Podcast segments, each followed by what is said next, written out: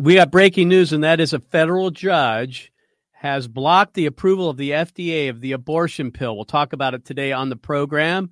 Also, a pro abortion organization comes out with a study saying that abortions have decreased 96% in states that have outlawed it. I thought if you uh, banned abortion, that didn't decrease abortions. At least that's what we hear from the other side, isn't it? And then finally, we're going to continue our series, Pro Aborts of TikTok, today on the program, episode four.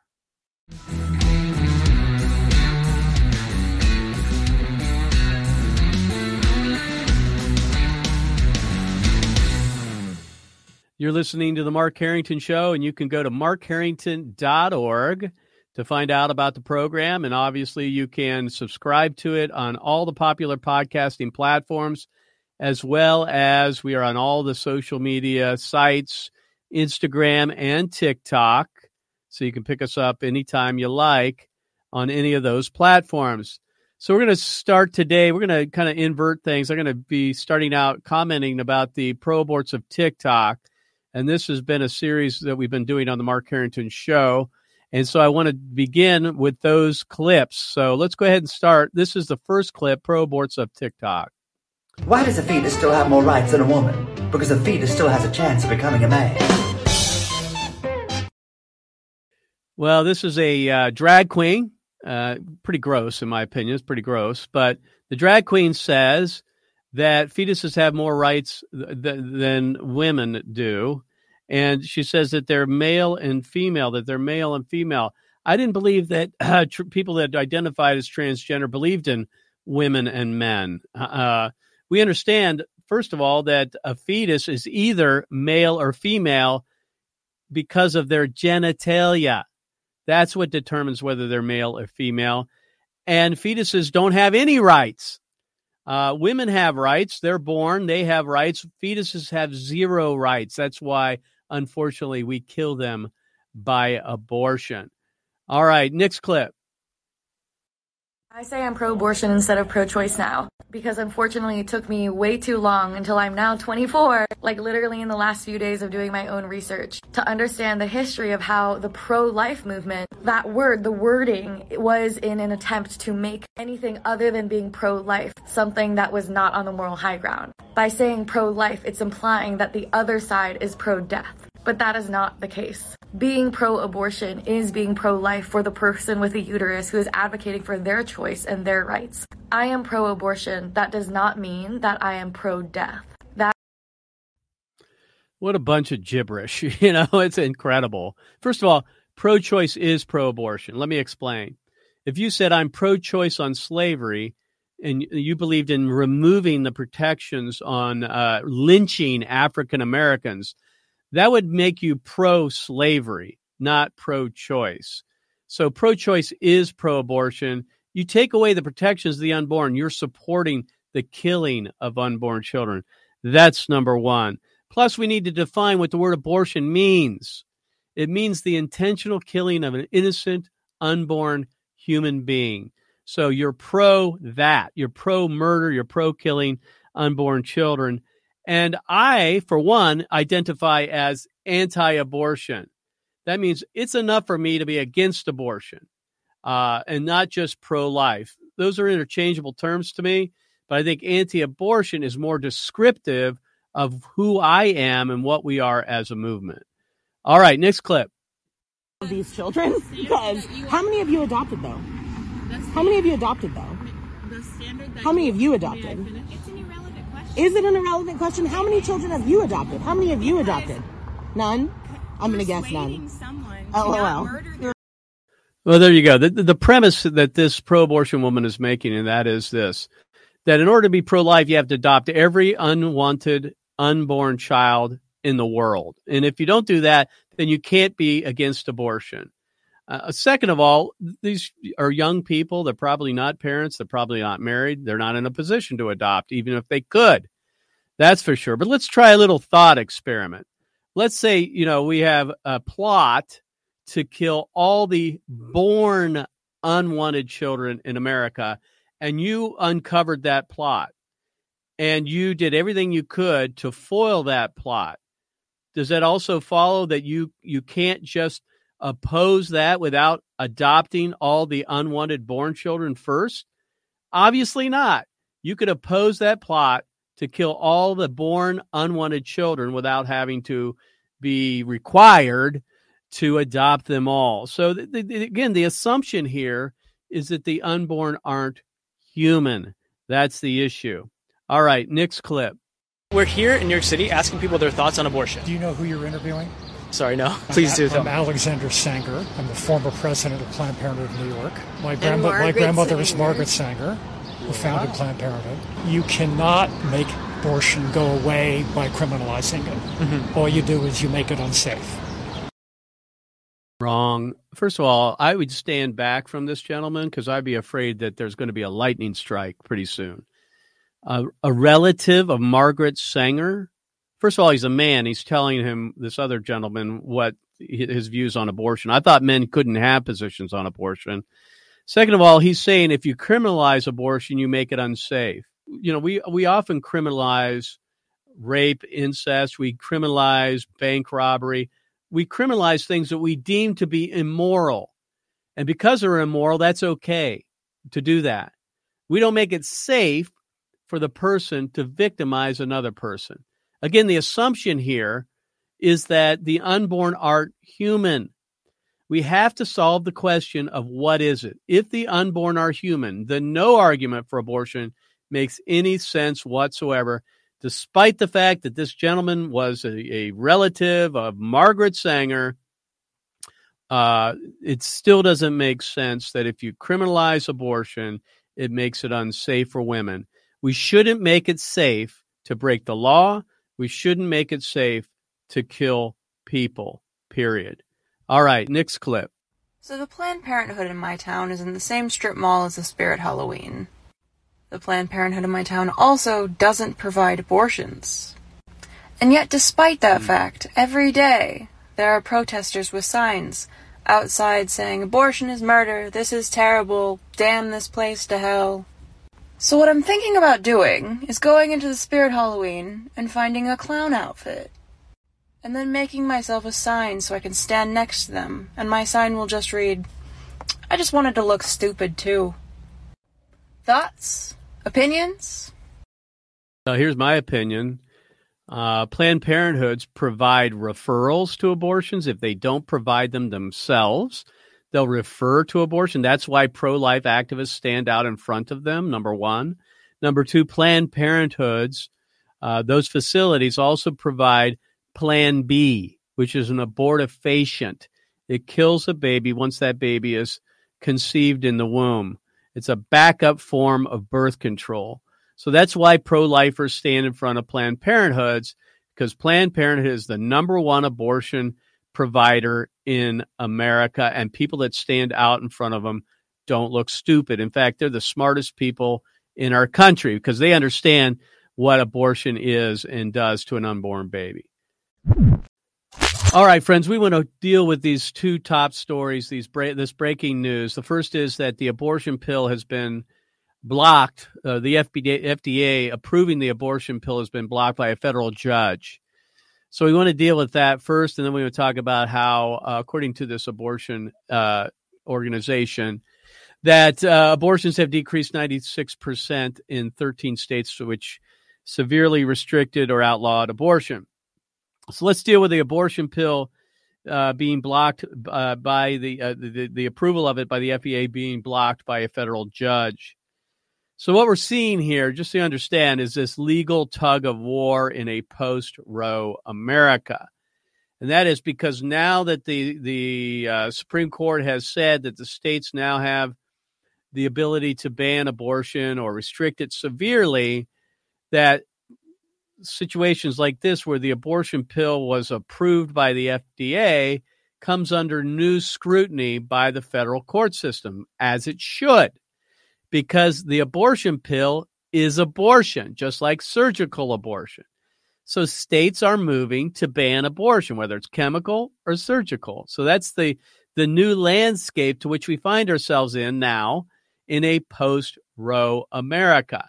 So that's number one. And that's why there's this legal tug of war.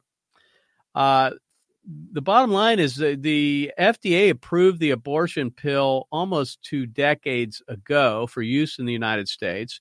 There was never a law passed. The Congress never passed a law to legalize it and to put it into effect and, and make it available to American women. The FDA just did it out of nowhere. Uh, so they just made a rule and said, this is what we're going to do. We approve the abortion pill. And now it's finally come under scrutiny by a federal judge because we're now in a post Roe America. And we've also seen that, that the abortion pill over the last several months or even years since the COVID pandemic, where the FDA took that opportunity in the COVID pandemic to loosen and almost remove all the restrictions on the abortion pill. And so we saw the Biden administration take away all the protections that were there. In other words, women could get the abortion pill without a face to face meeting with a doctor or physician. Uh, they could get the pill by Zoom. And now they are approving the pill to be uh, uh, available by prescription in pharmacies like Walgreens and CVS. So things are moving at light speed on the on this front of the uh, chemical abortion issue, and so uh, we're thankful that this federal judge has finally said that activist judges are no longer going to uh, make the decisions here. Uh, we're going to follow the rule of law. And so we expect that this uh, decision will get challenged by the Biden administration, probably end up in front of the United States Supreme Court in short order, and eventually it will be uh, resolved by them. But let's be clear what the uh, abortion pill does. Uh, it's a, I say pill, it's actually two pills. It's a two part regimen. The first is using a pill called mifepristone. And what that does is starve the baby to death by uh, thinning the line of the uterus so the unborn child cannot implant in the uterus. That's number one. That is stage one of the two part regimen. Number two is what we call misoprostol, which expels the baby after the baby's been killed by mifepristone, expels the baby by bringing about contractions. And then the baby is delivered dead. That is the abortion pill. That is chemical abortion. Okay. So the first pill, mifepristone, is the one that the FDA is now, or, or I'm sorry, that this federal judge has not approved for use in the United States. And so this will go all the way to the U.S. Supreme Court. Now, pro abortion advocates have already said, oh, no big deal. We'll just prescribe misoprostol, which is the, the drug that induces contractions. Now, think about that. So now women can kill their baby just by taking a pill that induces contractions.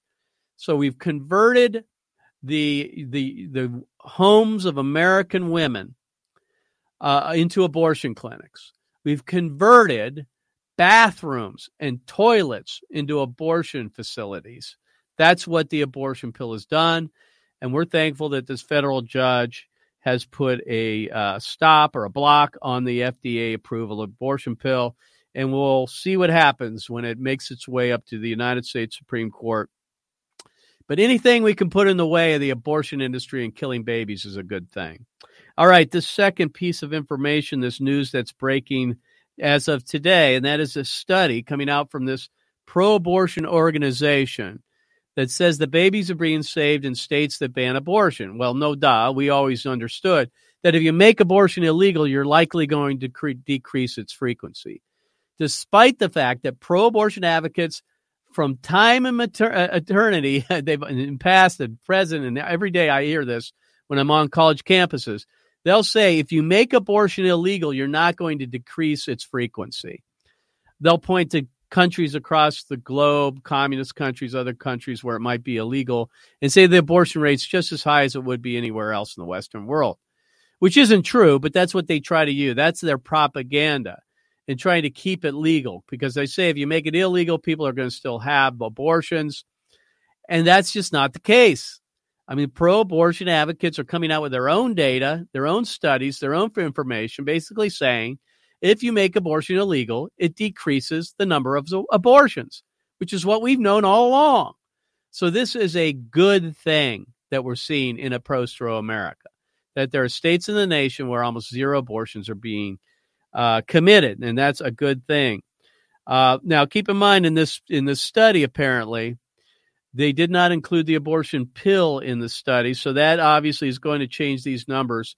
Because as we know, women can uh, procure the abortion pill quite easily uh, through uh, even mail-in uh, abortion, mail-in orders, and so that's something to keep our eyes on. you know, let me just say this: there's there are folks out there that say, you know, nothing's changed in a post-Roe America. There are just as many women killing their babies as there was before. I think this study mitigates against that. It says that that's not the case that there are fewer abortions in America, and that's a good thing. Obviously, we got a lot of work to do. Abortion remains legal in a lot of states, and even in the states where it's illegal, women are able, in many cases, to get the abortion pill mailed to them uh, through an online pharmacy. So we understand that we've got a challenge ahead of us, but we need to be willing to see good news, recognize good news, and um, and, and take that as encouragement to continue the fight. So that's uh, that's all I got for you today here on the uh, program here on the Mark Harrington Show. Friends, once again, go to markharrington.org to find out more about the program. I am the president of Created Equal, and uh, we got a couple of things coming up that I'd like you to be part of. The first is if you live in the state of Ohio, we are sounding the alarm that the pro abortion folks are already collecting signatures for a ballot measure that could end up on the ballot in November of 2023, and they have until July 5th to do so. If you want to volunteer for our efforts here in the state of Ohio, you can go to the website volunteer.createdequal.org. That's volunteer.createdequal.org. And on that website, there is a map, and that map will allow you to let us know if you see uh, pro abortion individuals collecting signatures in your area. It allows you to put a pin on the map. And then if you go there, you can see where that's happening and you can respond, kind of your own rapid response team in your own community. And so we're trying to organize people across the state to be part of what we call the Decline to Sign campaign to hopefully keep the pro abortion uh, folks from actually getting the necessary signatures to put this on the ballot. And then finally, I just covet your prayers. We're heading out on Sunday to New York. We'll be going to three college campuses in the state of New York, and that is occupied territory, friends, uh, when it comes to abortion. These blue states are hostile to the pro life message, and we expect a great deal of opposition in these states. So, and in, in these colleges. So, I, I would covet your prayers for our own safety and effectiveness as we're out spreading the message of life and the gospel of Jesus Christ to those who we come across on college campuses. So we'll see you next time. God bless you. God bless America. And remember, America, to bless God. You've been listening to Mark Harrington, your radio activist. For more information on how to make a difference for the cause of life, liberty, and justice, go to createdequal.org. To follow Mark, go to markharringtonshow.com. Be sure to tune in next time for your marching orders in the culture war.